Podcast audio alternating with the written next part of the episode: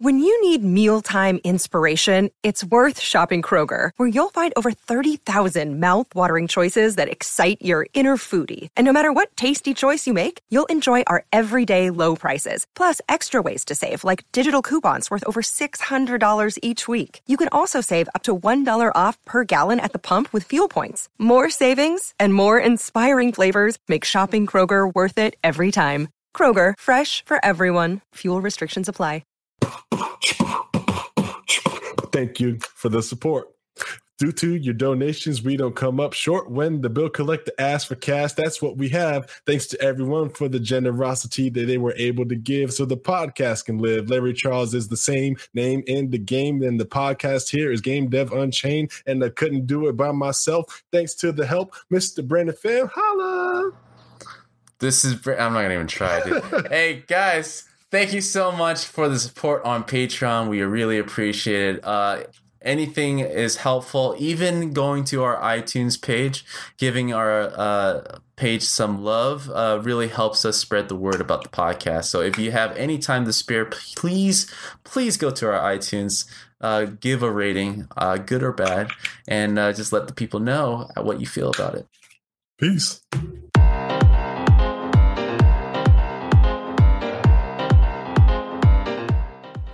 Ladies and gentlemen, boys and girls all over the state, the country, the continent, the globe, the world, the galaxy. This is Larry Charles, one half of the Game Dev Unchained podcast team. If you don't know who that is and what we do, we are the number one podcast for game development lifestyle and game development stories. End of story. I don't care who else makes podcasts. We're the first. And I say we a lot because there's two people that are responsible for bringing the show together myself and my famous co host. He was the first person to I scream, you scream, we all scream for ice cream, Mr. Brandon Pham. Uh, yum, yum, guys. This is Brandon Pham. Welcome, my ice cream buddy, Imran Sheikh. Imran. Oh, hello. Hi, Hello. Imran. What's everybody's going, favorite buddy? flavor for this ice cream? Just whatever Dude. It allows the three of us eat it together. I don't know. This is turning weird. Well, Imran, thank you for joining the podcast. Uh, so this is the part where I ask uh, for our audience and listeners uh, what you've been up to, like uh, a little bit about your background up to this point. oh, sure. So my name is Imran Sheikh. I'm just uh, good old-fashioned neighborhood freelance illustrator that's working in production for television shows, uh, a handful of films, currently games and commercials for games, Mhm. and doing a bit of juggling. But uh, just you know, draw with both arms, come with it, Mhm. And uh, yeah, just right now in the middle of the busy season, fall season, so a bit of TV as well. But yeah, my background is I'm from Detroit, and I went to College for Creative Studies, uh, studied illustration over there, came over here to work specifically at Pandemic Studios. They hired me up, and I made the road trip with my old pal uh, Jason Hazelroth, who is, I believe, art director at uh, Blind Squirrel. Oh, nice.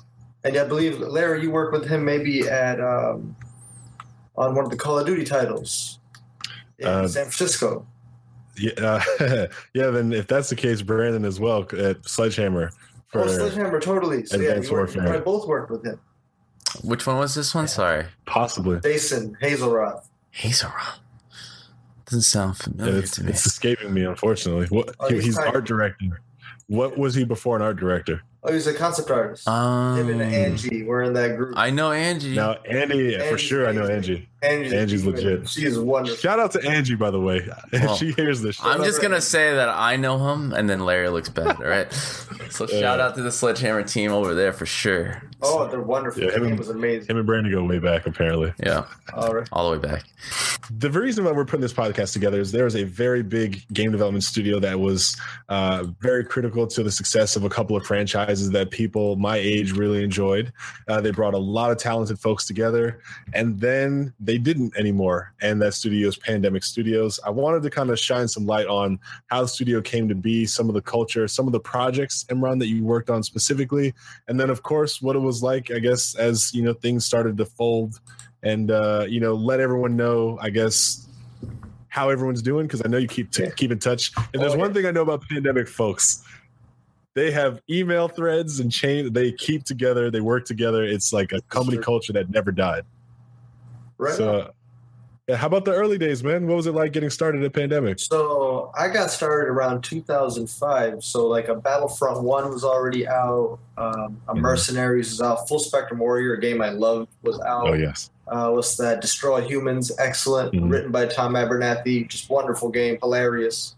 hmm And you know, like I was already a fan, and I was working as an art director for Chevy United States Navy at a studio called Campbell Ewald in Detroit. Okay. So I was dreaming of the ocean, dreaming of getting out of the mitten, getting out of Michigan. Uh, as much as I love home, I wanted to see if I was up to the up to the challenge. Mhm. And my pal, I was I had mentioned Jason Hazelroth. We both did an art test together. Uh, we got the art test from Pandemic for some unannounced title, and we had to draw a Parisian city street and some of the props and assets, and just kind of live it in and spend a day and we did two different very different takes and they hired both of us. So we like you know did wonder twin high five. I fit to a bucket of water unfortunately. But uh, we made the road trip in this ford focus and jammed our entire lives into a small like two door focus. Oh wow. and drove across country to start working on the saboteur that was what we were hired for. Yes. uh, and that was the beginning of 2005. So I predominantly worked on that title, but uh, met quite a few friends and my wife from Ew. other pandemic avenues. So they were working Mercenaries 2. My wife was working on uh, Star Wars Battlefront 2. hmm Uh, let's see. They also had a Lord of the Rings title, Destroy Humans 2, a defunct Batman title at one point. So just There's a lot of work. It sounds like. there's a lot of work at that shop. That's why I guess we're also uh, tight knit. We were tossed quite a lot of fun puzzles, and we were we were told to have at it by the owners, uh, Josh Resnick, and uh, what's that? Andrew Andrew Goldman. Uh, both really talented, funny guys. I think Josh is now him and his wife own a business called Sugarfina, that was on Good Morning America. They show have chocolates, and it's like in high end malls and stuff like that. So Hey. like there's a quite a entrepreneurial spirit throughout. They're I can't have any of that because the Beatus runs in my family, so I can't can't do it. Yeah. Wait, wait. I'm sorry. I'm, I think that might went over my head. The what runs in your family? Diabetes. Oh, the Beatus, the diabetes. Oh, the beat. Okay, gotcha, gotcha. Okay. I thought I just wasn't hip to what you just said. I didn't hear it No, quite better quite not well. to get to the Beatus. Yeah, I understand. Avoid, avoid Farsi. My PSA at the end will be about the Beatus. It'll be- Well, so can you tell me about your experience on Saboteur specifically? Because actually, I still have signed artwork from you, sir, Oh, in my collection of game developers. No, you're too sweet. You gave it to me. So I had a great opportunity to be one of like the ground floor artists with Jason Hazelroth, Brian Norton. Uh, we had Alan M. We had Peter Chan. We had Rodney Fuentebella. Many of these people have moved on. To, Rodney. yeah, so many huge titles as artists, production artists, and art directors and contributors. So it was it was kind of like a weird uh, brat pack of all of us in the same detention together, but we ran the school at the same time. It was really fun. Where the vibe was, I was just learning every day. The first time I touched a Cintiq was at that studio, and now I haven't been able to go back. Here's my baby right here. So Yeah. so with that in mind, it's um, no, it was a huge opportunity, and Saboteur was an incredible challenge because like half the game is in black and white, Hmm. and it's open world, and other parts are full color. And how do you even wrap your head around making two games at once? And we had so many like just poetic and clever engineers that figured out how to do that in open world, which still boggles my mind. I haven't seen a game like it since. Mhm. But uh, it was fun. It was fun times. Uh, anything specific, like you know, that you played that you'd want to know more about? There's race driving, there's spies, sexy girls, Nazis. Not. I guess that's back in fashion now. Yeah, you guys were ahead of the curve, man. Well, the interesting about this is like we're we're kind of using pandemic like as a case study because during that time, uh, especially there was uh, I would say how as the PS3 was struggling, like AAA studios were kind of figuring out this nut to crack. Right, they're like uh, bloated budgets, uh, uh, betting on trying to bet on sure bets, uh, and then most totally. not uh, being able to to get it. And pandemic, if anything, because of the tight knit community that you guys built uh, and the long uh, development times. I mean, like being being around for a long time on multiple multiple titles. Like uh, Larry and I both really enjoyed. Um, where was it? What what happened exactly? Uh, I mean, we kind of have an idea, but it's always good to kind of see like you know the steps and just being in it, like what Oh, sure. what the signs were and and everything. Oh, sure. Most of it was, you know, we still had a great community throughout, but there was an initial merger with uh, BioWare through a company called VG Holdings that John Riccitiello Mm. and uh, Bono from U2 owned, and a few other um, angel investors. They merged uh, BioWare and Pandemic uh, through a huge buy. And that was, I think, one of the biggest mergers until the second merger where EA bought that merger. Mhm. So I think that was like 400 some million dollars, something like out of hand. Mhm. Um, bit by bit, I wouldn't say it got too corporate. You know, I'm a concept artist, so mostly I'm in my little hole, hidey Mhm. hole, just drawing things. But uh, bit by bit, it became more about we had a lot of releases all at once. Uh, Saboteur took a long time. It's, uh, it's an open world game, and Pandemic was known for doing a lot of that good stuff. I don't think we used much of the same engine technology, so we were doing a lot of things from scratch. We didn't share much with other teams. hmm Uh, Saboteur came as the studio closed, Mhm. so that was that was a little hard. Right. You know, it was the last title. Um, you know, hopefully people sign petitions for Saboteur 2 or something, you know, something a little bit more fun, something cheeky to come out. Uh, there's a lot of people that work on it would love to see something like that. But that was the thing. It was a little game that could because it was it was like a five, maybe six year production Damn. and it came out. And I still get fan mail from people, which is really cool. Uh, I got to do an illustration for Playboy for them for Girls of Gaming because we had pinup style hmm uh, ladies. Uh, let's see.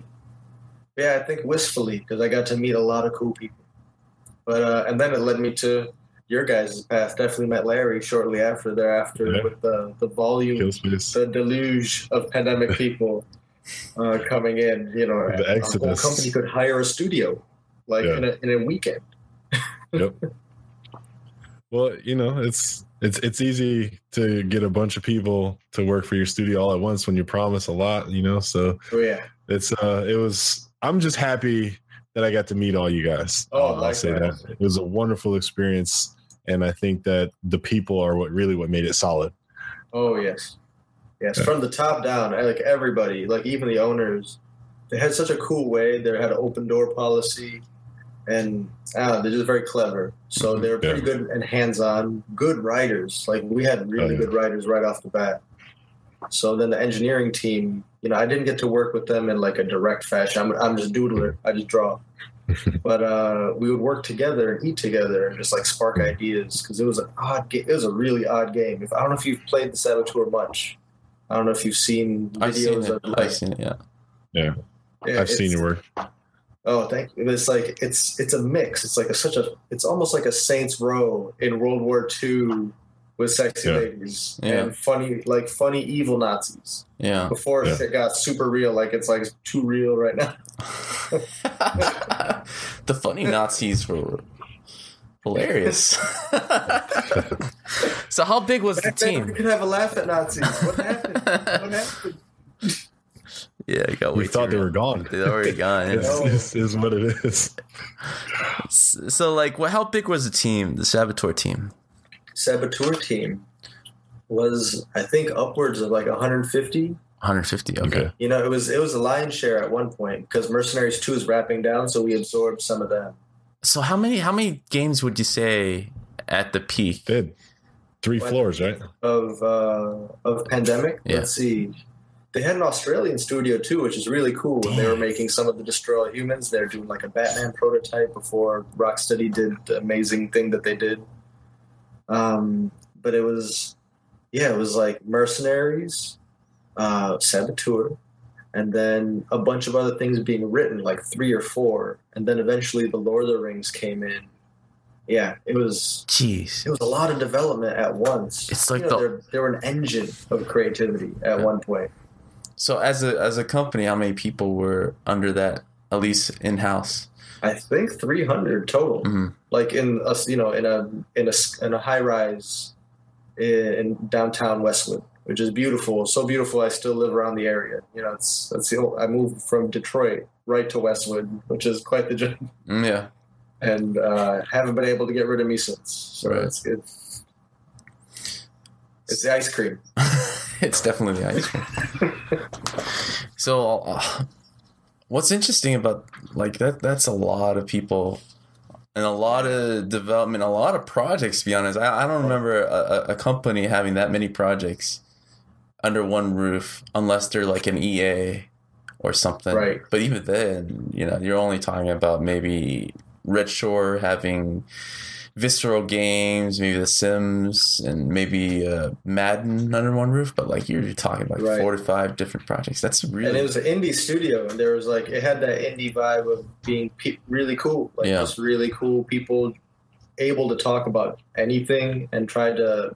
I guess now they call it Scrum, like Mhm. just get up and make your own unit. hmm We did that a lot, and by the end of it, I had an unusual opportunity as a concept artist to work from the very beginning to the very end. That Mhm. like never happens. hmm So usually you hand off your you know your babies, and you hope they grow up right and don't be crazy. hmm So it's one of those things where uh, I got to do the concept and then texture work and then eventually marketing work and the Playboy pieces, you know, just pretty much all the way throughout. And it was, uh, I don't know, it was a very complete experience. Can you take us through what some of the culture was like as far as, you know, were there any special things that you look forward to working there, like special events or like on Fridays we did X, things that you saw at that company that you didn't really see at other companies? Well, Pandemic had uh, like legendary level parties. I, don't know if, I don't know if you ever got to attend. I did not. I didn't know you guys in Oh. time. oh, you had the benefit of being young, young gentlemen. So, but uh, they were incredibly hype, and it was one of those things where I have never, I have yet to see opulence matched to that level. so, uh, bravo, hats off, because it was incredibly impressive. It was also inclusive. So it was one of those things where like you'd see people from all walks of the industry come together all at once. So it was an opportunity to mingle in, a, in almost your home court. Mm. But home court was one time the museum, the Museum of Natural History, hmm uh, with the crystal method spinning in there. It was just like crazy hype. Mhm. So, Wow. but also Yeah. there was like community things where people would play or watch uh, TV shows. Like you know, Battlestar Galactica was big then, so we got Mhm. together and watched that. You know, just little things. Okay. But uh, I guess you know, same thing as your guys' studio is very similar, where it's like it's uh it's a very natural outcropping of hanging out, kicking it, Mhm. and finding all the places to eat, and just Mhm. being like locusts. Yeah. Yeah. Oh man. I mean, like pandemic. If you work, especially around LA or in California, you would meet someone that's been through that studio. Um, I mean, part of what you're saying is it that type of thing that's uh, sparking a, a connection or, or a magic that that uh, even to this day, a lot of people talk about pandemic and and they feel sad that it ended the way it did because everything was riding so high. Like being there on the ground floor were there some signs? I mean i'm sure there was but like when when did you guys know? I mean like some some of the things you guys uh you're saying that speaks uh to me is like you know usually when we talk about um our boss saying it would them having an open door policy rarely they really mean it right? But it sounds like your your guy your your your boss did. Oh yeah, but like I'm like seriously, there will be meetings like I, they're daring me to. it's an open door policy. I dare you to come what I in. loved about uh, Josh Yeah. and uh, Andrew and Greg. Greg Borrud was, I guess, one of the the more uh, what's that? I believe a CFO or something like that. Mhm. But he's just a really nice guy. But the open door went both ways, Mhm. so they could you know roll up in your business Mhm, mhm. and say, "What are you doing?" Mhm, And mhm. I love that because they would you'd see them swing by, and it was it was nice to see people who are in charge be so involved. Right. Uh, since then, it's it's a little bit more rare as Mhm. an occasion to see people really uh, in, enthusiastic about their business beyond the dollars and cents. hmm So, you know, I don't see it with cynicism today. I just see it with so much optimism then. You know, Were there things that happen where you're like, oh, you know, the industry is changing a bit from then? Like any sticking out, sticking points? Well, the pandemic purchase, double purchase, and double mergers were emblematic of of a series of mergers Yeah. that went down and um, uh, IP hunting, where you would just buy things to own them. hmm and it was how businesses made money and then they would just lay off people Yeah. because you just did an acquisition i understand that that's how quarterly reports work you know that's Mhm. you work long enough you figure it out but did it have to be that way. Uh, you know some some people are subject to the system and they're asked to you know hold it up hold it up for what it is. And a lot of people have our entire lives in this giant business to thank for that. That's amazing. But maybe over time we can ask for better. We can ask for something more sustainable Yeah. and something where there's like a scrooge mcduck vault of ideas call me hmm but uh like to jump into and then people to put to work because there's a you know supply and demand. But right now it's too risk oriented and back then we were feeling the beginning of that it seemed. Like things started costing so much because every generation of consoles you have to redo your pipeline completely. And pandemics open world games are caught right in the middle between two of the biggest ones. Hmm Yeah. So those are you know considerable switches. So we had genius engineers, genius artists, and genius management that were able to like shepherd us through the switch, but the tide was already turning hmm for projects, independent studios to need significant backing. That was also when Kickstarter was really shaping up, you know, Yeah. all the crowdfunding and what's that the one that I think it's a Kiva, that one that you can just give loans Mhm. to people like individuals. Like all those Oh. things started happening. So VC, VC is a real thing. It's almost like our our video games life's blood. Yeah. Like would you say so, Larry? Yes. Uh, so one of the things that you did bring up is saying Kickstarter or even thinking Indiegogo or any of the like, uh, or Fig now is a, a big one. Right. Like, I, I see this as a critical importance to the game industry because there's a lot of talent that's being squandered in these dumb acquisition deals or companies getting shut down and people feeling like they want to do it their own way. So I'm happy that there is starting to become like an avenue where you can at least try. Like you can Right. put your nuts on the table and say, this is what we're going to do. And you can get money and try to do it. You know what I mean? So at least there's that saving grace. It's still not big enough to house every single person who's capable leaving an industry or leaving, you know, working at the top level because they got canned, studio got shut down, etc. But at least some people can take advantage of this avenue, and the customers, more importantly, are familiar and accepting of these platforms Oh, because that is a key critical component as well. nah, so- I buy it. Preach. So I, I love knowing that you know our brothers and sisters have a place to go. That there's opportunities for top level gaming still, even though I see AAA shrinking. I see. I love that Steam has early access. There's people believing in these like almost finished games and still ready to purchase like ahead of Yeah. time. Uh, I I think it's actually a great time to be a game developer at any level, beginning oh, totally. Mid level or AAA. I think now actually is a really good. We're out of the 2008 kind of instability of this country financially.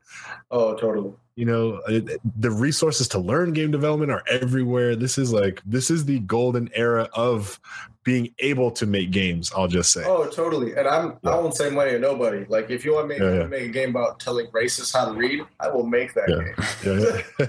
game. Yeah. I made this game already. So looking back in the uh, development cycle of Saboteur, you said five to six years. Right? We can kind of guess what went wrong, but like, you know, it being a world uh, open world game, 150 people on it, uh, multiple projects. So I mean, even if you guys are doing well, other projects aren't doing well. I mean, how uh, did it affect you guys throughout the the process? Well, When we gotta wear a lot of yeah. different hats, Right. And features creep. You know that just tends to happen. They they become their own game. Oftentimes, we had a fun uh, like test world, test realm that we would have on our boxes. That was essentially like a Hot Wheels with Saboteur. We could stack up Nazis and knock them over and make tracks of cars, and it was like just maximum nonsense. And we were just playing with the game world and seeing what it could do because we we're hoping for you know another shot at this that would come out much sooner Mhm. and you know like be a, a, a quick follow-up and that was actually kind of pandemic's way for a while you know before i got there before like i think development costs in general started ballooning for everyone. Mhm. you know and bravo to the companies that did survive such things you know it's like insomniac and them. So it's it's one of those things where you know as a concept artist you start early making elements that inspire the team. And then you know once the characters and places are done you move on to sequences and you help the the narrative team build a story and build the bones for so people know what sequence or area they're making you know thematically then you start breaking out props and you know you just start doing as many as you can with a, a period piece Mhm. significant.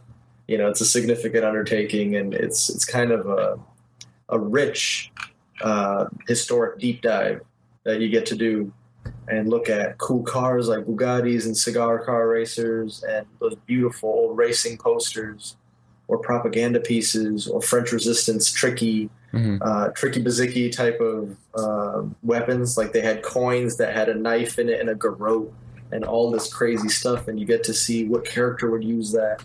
Mhm. And bit by bit, you start breaking it out, and then those elements go into the game, and then you're making art in the game, which is different.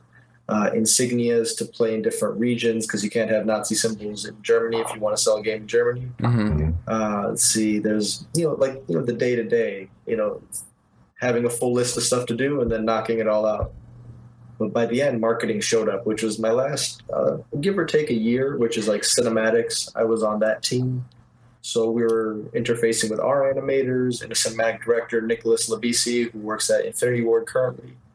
And uh, it's just working with an exterior VR department as well, um, a VFX department to do final renders for like uh, there was a CG animated uh, trailer, uh, all sorts of stuff to show off show off the game. So uh, being able to wear a lot of hats and experience the different elements of the team was really cool. But you know, it's uh, we got bought twice, so I think there was like two two rounds of bonuses. Mhm. Hey. I don't, I don't believe I was around long enough for any of those. Ah, but I, I count my bonus the company I keep, and it was one of those things where I, got, I met my wife, Mhm. you know, and I met all my friends, Mhm. and you know, I, I was a California transplant.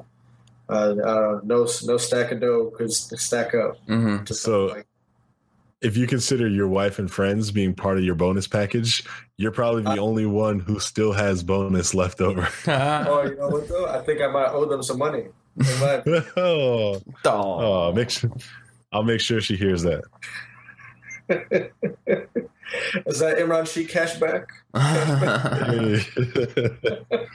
so let me just let's i'm gonna ask one question about the household then so what's it like being in a household that's completely creative both you and the wife are creatives in the game industry or in film and tv Oh, sure. So my wife is currently uh, supervising animator on Supergirl for the CW. She worked on quite a lot of shows over there. She's an animator uh, of quite a lot of heavy hits, and you know I'm in uh, desperate awe every morning. You know oh that's damn her snores put my work to sleep. No, that's that's what it is.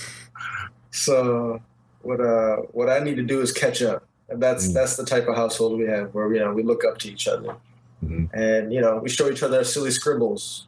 You know, Mhm. it's it's uh it's a very disarming, and uh, from where I'm from in Detroit, naked way to be.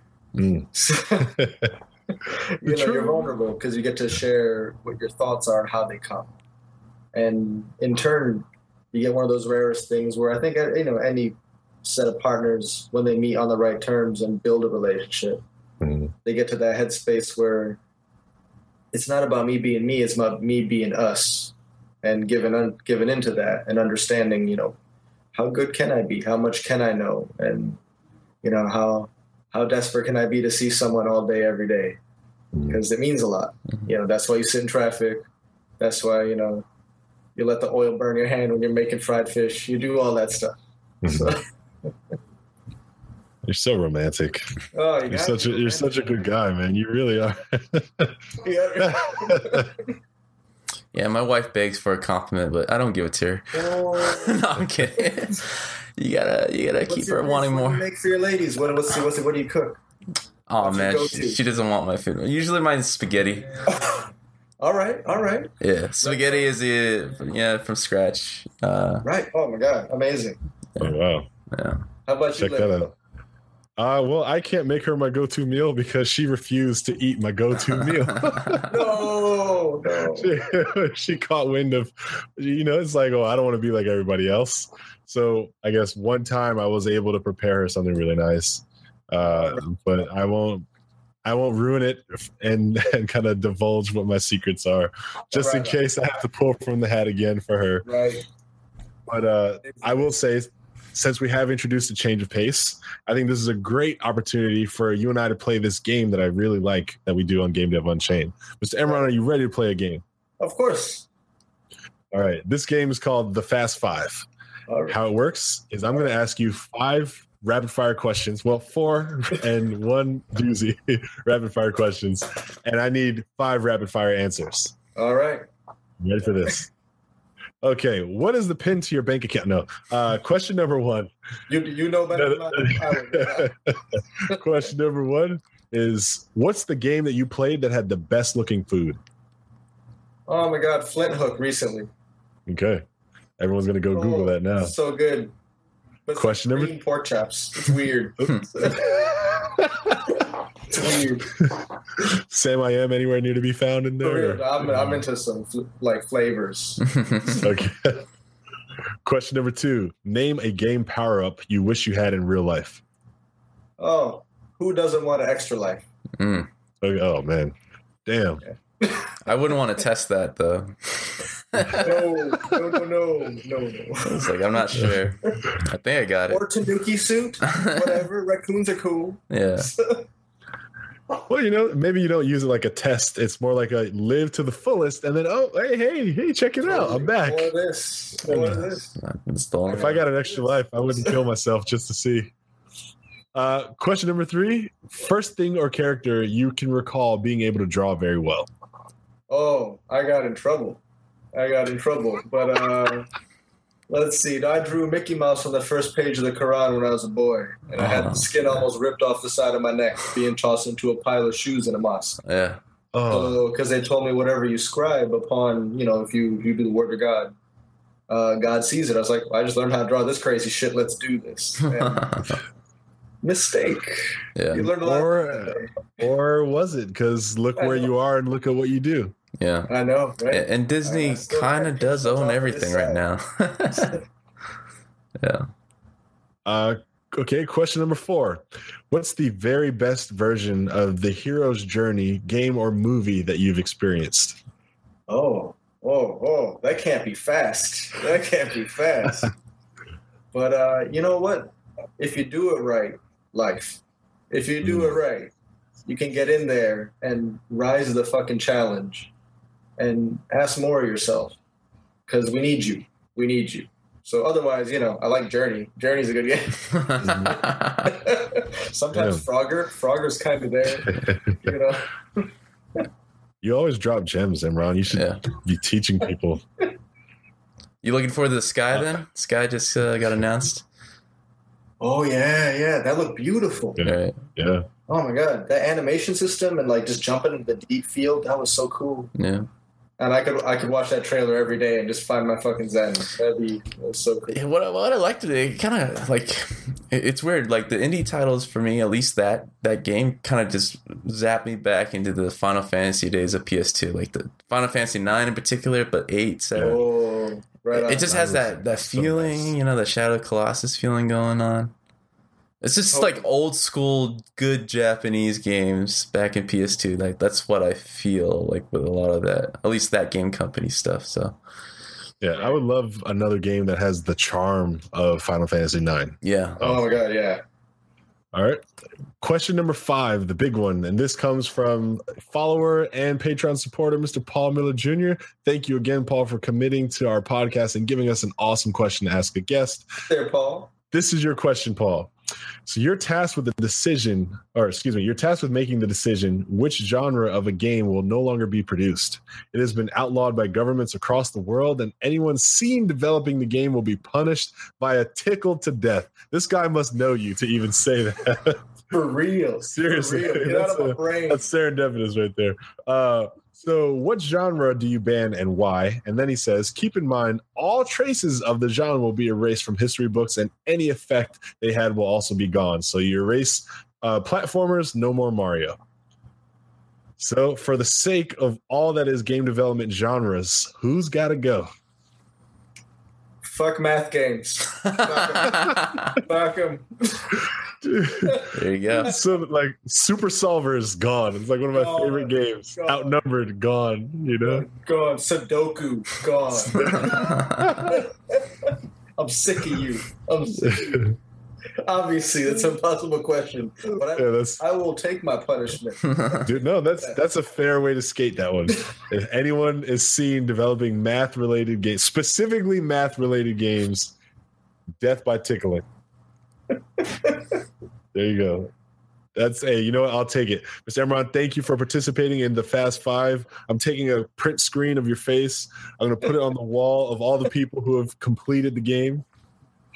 Your reward will be in the mail sometime. Sure, you'll I'm sure you'll get something Right on. and I don't know who it'll be from, but it's from us. Just Oh, I believe it. yeah, so it, might, it might say someone else's name. I'm sure it'll come around Christmas or your birthday. Whichever one is the biggest, obviously, it's from us.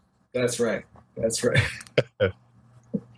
So, uh, Imran, like, um, you know, of course, pandemic isn't around anymore. If the listeners haven't figured it out, but uh, let's go to the end of days, right? Like, let's start winding down the clock. Like, when did it start to be like, huh, that's interesting?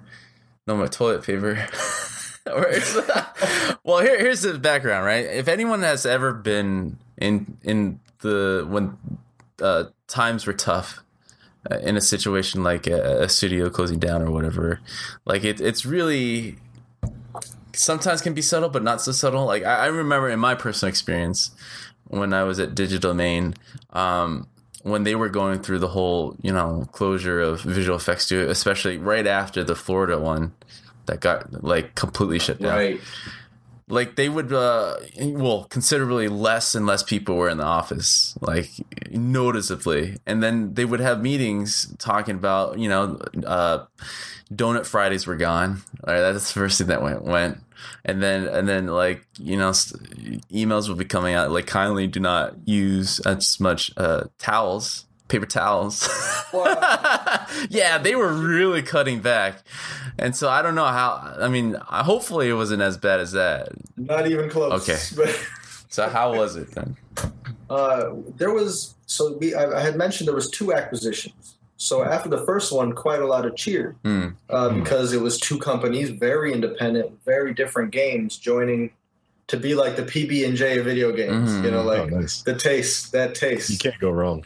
You know like pb and j with butter on it like Mm. do that Mm-mm. you know it was it was to be that it was you know rpg centric bioware and open world fun time centric pew pew uh, pandemic merging uh, that, there was so much cheer because it was such an unusual but seemed almost obvious pairing for like the the ideology Mhm.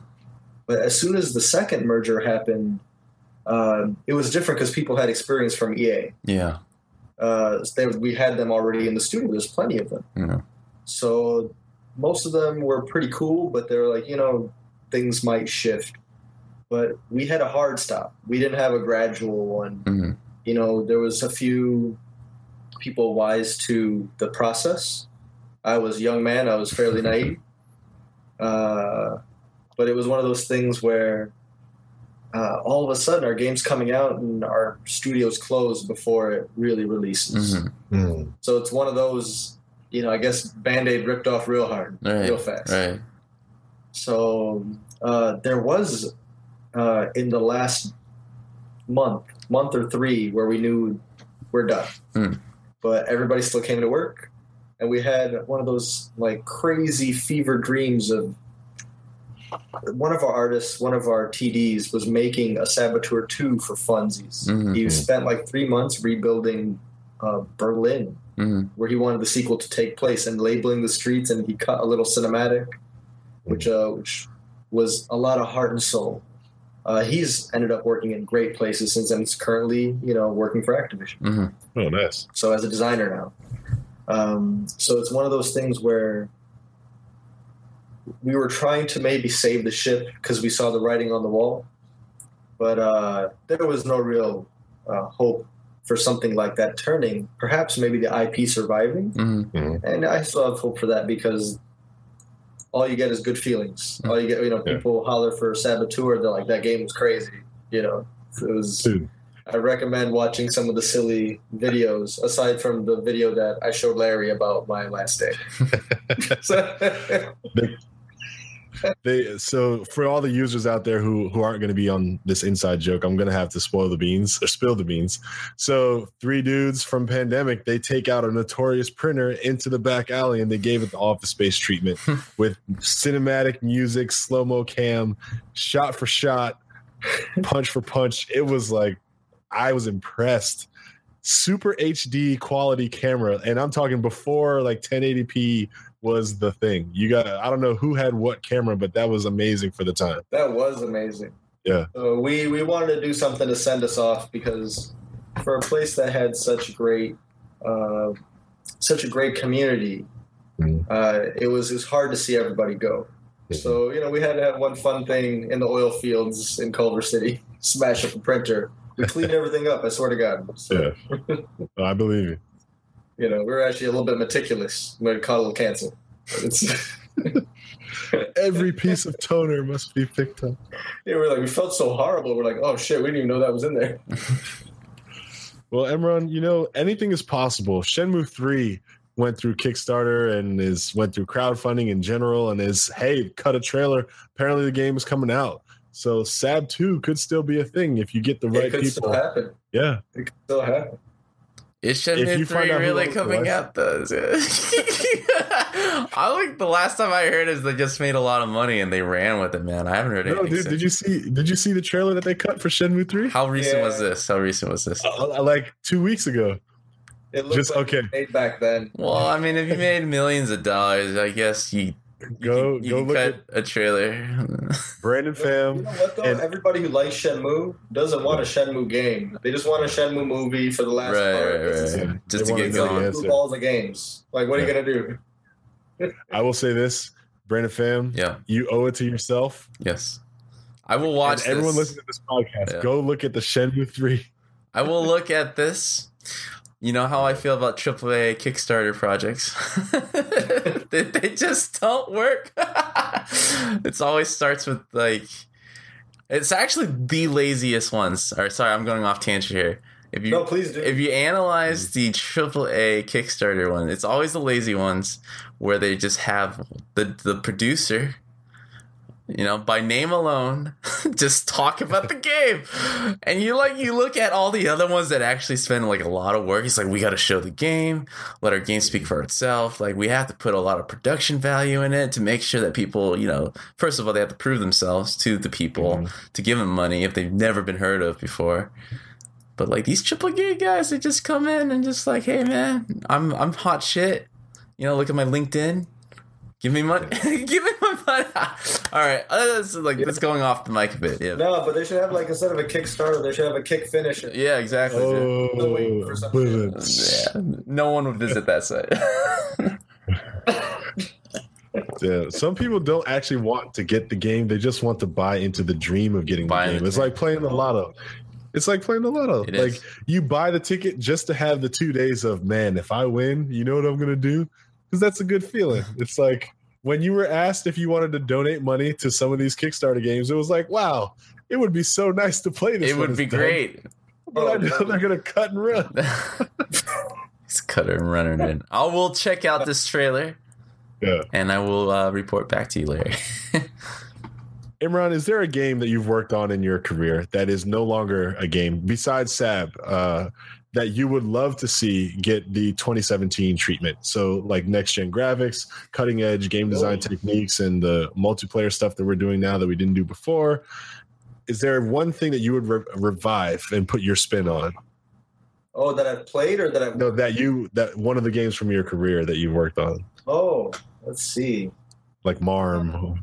It's I worked on quite a few, but like Saboteur is the one that I would I would think would get the biggest benefit because Yeah. like we live in a post GTA Five world Hmm. where imagine tossing to different characters in uh, in a World War II occupied territory Mhm. would be fascinating, Mhm. and Yeah. you, you get to be the spy master, the spy, the traitor, Mhm. you know, even the soldier. You can do all these things because the technology's there. We were inventing it, and it was Mhm. crazy. Mhm. And we were inventing the style and how it should look, and how it should Mhm. look from a wide shot of like pockets of black and white and storm amongst you know sunshine and fucking rainbows for liberated areas because Mhm. it's Paris and it should be gorgeous. Mhm.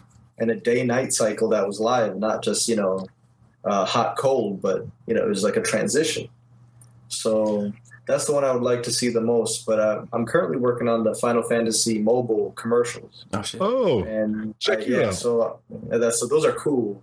Um, I'm hoping that those in the future become something more like AR or whatever, so I can like build and summon and do Mhm. stuff like that and be surrounded by my troops. Sounds so- like uh, LARPing, dude. You just gotta go out there in the forest, do, do that. get a couple costumes.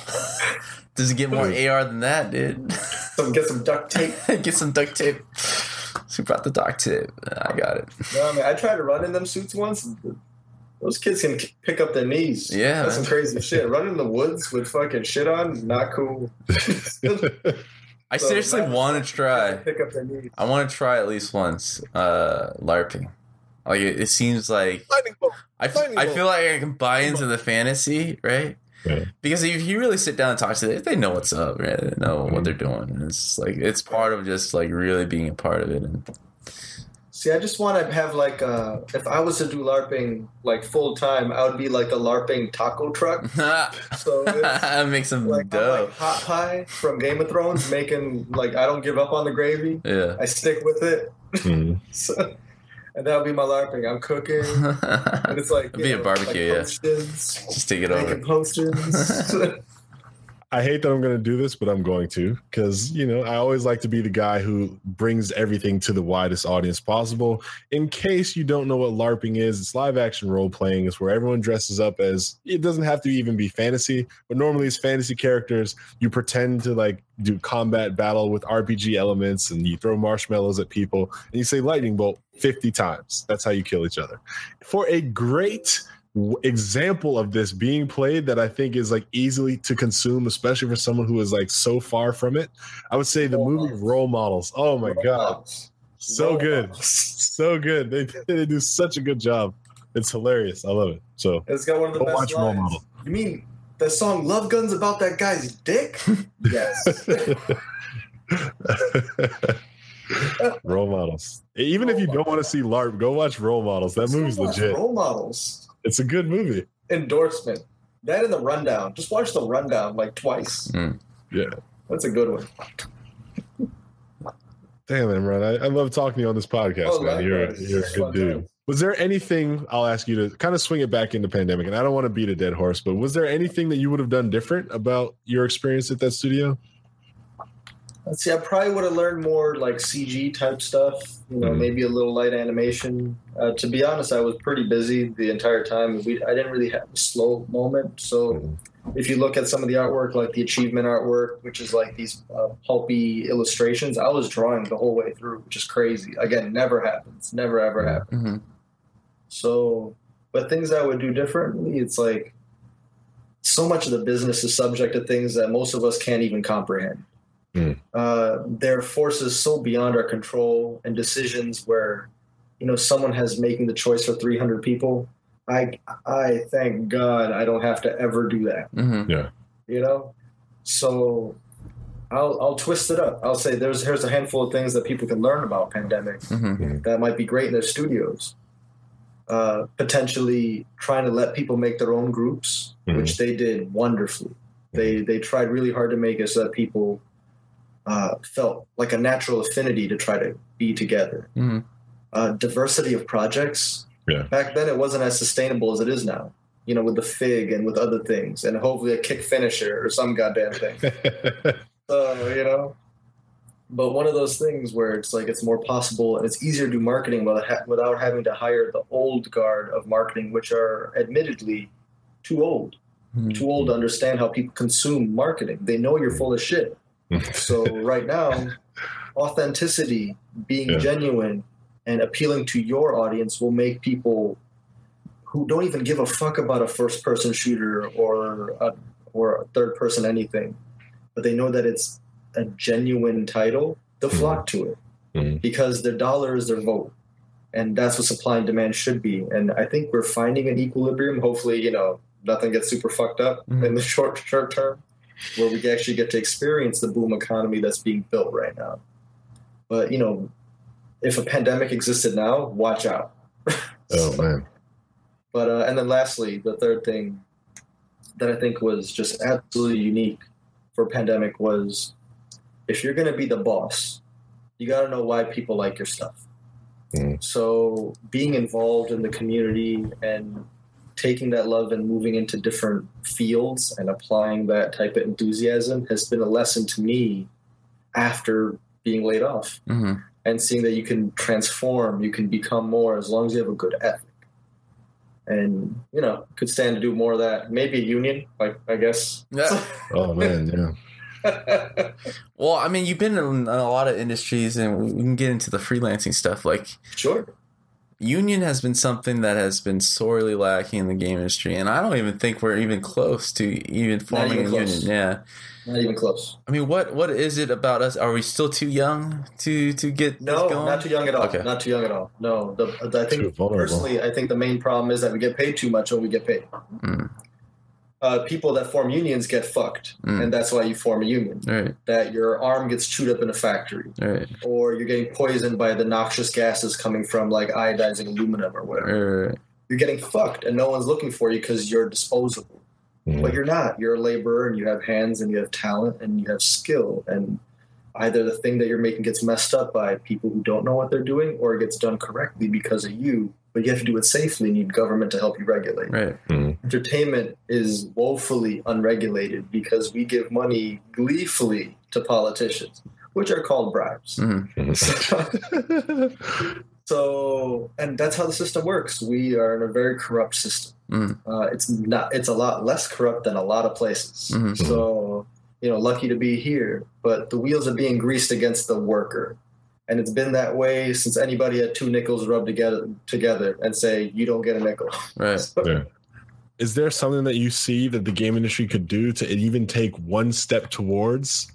Just even one step, you know? Do you have a insight guess on a that? workers' rights manifesto type of thing. Like, Mhm. hey, maybe we should all be hourly. You know, let's just kill salaries. Let's just kill them because you're abusing it. Mhm. You know, there's people who make more hourly than salary people because they get hired in the last year of a project, but they work three times as much than a person who worked four years Mhm. because that person wasn't as visible in the last amount of time. The hourly person doubles their entire salary, whereas a salary person has to come in and eat it and Mhm. hopefully not use up all his sick time being abused by the hours. Salary is dangled in front of people to get them to sign on to horrible shit. And being freelance is not great either because you're subject to awful taxes in the state Yeah. and almost extortive Mhm. uh, permits, and you have to play by the rules because they're the rules. Yeah. But they're actually not made to make good work or be a mitochondria, an engine for creativity and for commerce. It's mostly made to make sure that the people that are on the top have no competition, Mhm. which that kind of sounds like they're a bunch of pussies. Mhm. So, But it, it's very true, man. It's like um, for the amount of time, especially in that period, where a lot of studios were shutting down, like the amount of just employees and just developers just out of a job and being unstable and it, especially now, man. I feel like right now is is it's either if you get signed on to a big project, you're mostly contract for sure, mm-hmm. which kind of solves the issue, but not really, right? The instability is definitely there. Um, like the movie guys that come to games is they want to be around longer than that. But even if you are on a salary, it's like you're really project to project, right? So yeah, I mean that's the truth. You know, and anyone that is thinking otherwise definitely having a better deal than the rest of us because what I've seen is is pretty much that it's project to project. Um, mm-hmm. and as far as like staying longer than that, it's really you really need to like be on your toes either a year or six months from your project ending. To kind of like oh. what, what, do you have lined up? Nothing. Okay that's interesting. All right this is gonna be our last day. Pretty much. Yeah. I mean that's no, the truth of it now. The truth. And so i'm just with all you know with what the last thing that i've seen about the game industry and this is like a survey and i'll link it into this podcast episode so you guys know i'm not just blowing farts out of my mouth uh, is that th- there's a survey that came out since t- 2014 um, the job market in the game industry has shrunk mm-hmm. but the demand has been high yep. we actually grew 43% on people looking for jobs and shrinked uh, in, in terms of game jobs but mm. Year over year since 2014 the game industry has been really profitable it's at, at a oh, record high right now. So oh, the things that we've been seeing or complaining about, one of the reasons why we created this podcast, you know, it's very unbalanced right now. So what's going on? We definitely are making a lot of money. I mean, it could be just a lot of people going indie, but most indie, as we know, is like only a few actually make it to the top. Well, indie is still doing triple. Indie's doing AAA. Yeah. Like that's that's the problem. We're still playing the game. Right and the game is the board is set in favor with all the people with the uh, essentially the publishing channels and the marketing arms and that's what's drowning business out it's in my opinion mm-hmm. it's not the games and the titles and the enthusiasm itself it's this old guard that you have to continue to pay for because they insist that they need to exist no they don't mm-hmm. You can advertise someone directly in their pocket the mm-hmm. world has changed so and also, you don't need every customer. That means your game doesn't need to be as big. That means make one element, do it really well. Like what happened to restaurants? Did grocery stores kill restaurants? Right. Did restaurants kill grocery stores? Like it's a different idea. When you want to cook for yourself, you're thinking about something different than when you're going to McDonald's. yeah.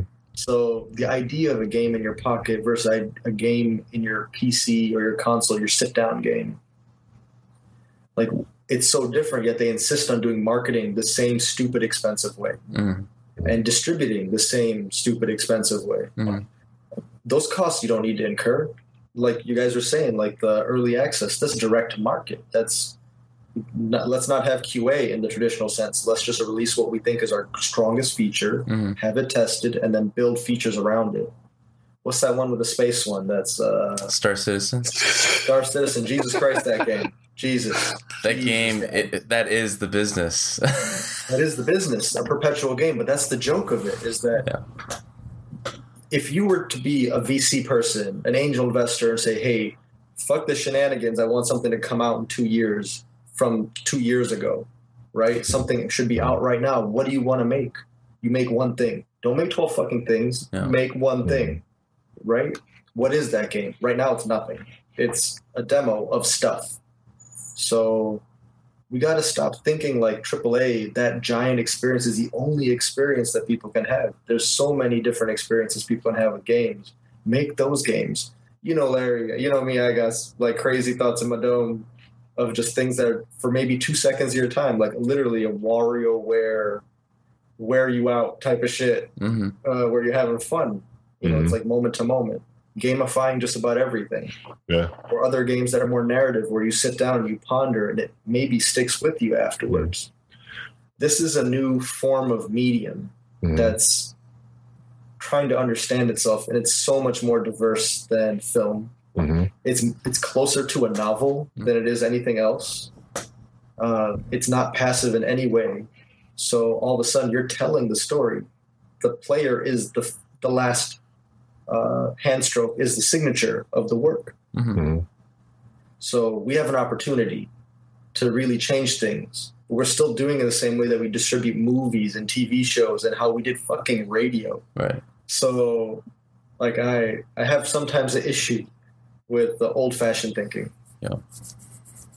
It's uh yeah, the future is VR porn. I hear you loud and clear, dude. Plug me in. Got the socks two of them. Ah, you guys, put that Kleenex away. Get it. I, I want to I want to be responsible for the VR game that entertains the person playing, but has you doing things that makes it look like you're doing porn stuff to everyone who's watching you play. I think that right there is the key. Yeah, Like, oh no, the shower spigot is broke. I gotta fix it. You know what I mean? yeah, like a Nintendo, Oh, yeah, like mini games, pretty much. But then everyone around watching you has no idea what's on the screen. They're just reacting to it. Uh, it's Yeah. How did I get in this cornfield? what is this? Get out of my face! Get it out of my face! Anyway, uh, speaking of marketing in old ways, I got this secret decoder ring. And if I look at it, it says, be sure to drink your. No, it says that we've been podcasting for over an hour, Mr. Imran. Yeah. And so at this time, Brandon and I want to thank you very much for Oh, your thank you. infinite wisdom and your funny, hilarious antics and, or excuse me, your view on things, plus your very deep perspective on some real subjects. So before I even get into anything else, thank you for being a part of the podcast. oh, you guys are very welcome. Thank you guys for having me. It's, it's been a pleasure. Uh, Always. reminiscing, making me feel old, you motherfucker. Hey, man. Time did it. We just reminded you. Yeah. Time fucks us all. But your reward for being so awesome and so gracious is we're going to be quiet for about a minute and a half to two minutes, and we're going to let you talk directly to our podcast audience and shout out, promote, raise awareness, or just get people's attention on something that you believe is deserving. So, Mr. Imran, without further ado, the floor is yours. Oh, thank you guys so much. I'd just like to take a moment to say what's up to the people of Flint. And, you know, if you guys get some water, let me know because I haven't heard about it. Mm. Uh, Yeah, do your oh, best, man. everyone, to get them some water and raise awareness. Also, for our water protectors who said and didn't say, I told you so when that shit leaked. So Mhm. go out of your way to do something right. Go out of your way to connect with people. And if you're an artist, that's your goddamn obligation. Mm. So, you know, get there. That's the only way we get better. And I learn from you as much as you learn from me, if that ever happened. So let's uh let's do that and uh you know be kind. Just try to be a little kind. Yeah, I need it too. I don't want to yell in traffic. mm-hmm. Man, Imran, you are the candidate for the most interesting man in the world, number three. When they replace number two, I, I think you should be the third one. Just, I just want to say that I think you're all right. But without further ado, I'm Larry Charles. Good night. This is Brandon Fowler. See you guys next week. Good night. If you enjoyed this podcast and you want to stay in touch or continue to follow our developments, then you need to go to facebook.com forward slash game dev unchained and drop a like and stay in touch. You can also get the direct feed for this podcast on soundcloud.com forward slash game dev unchained.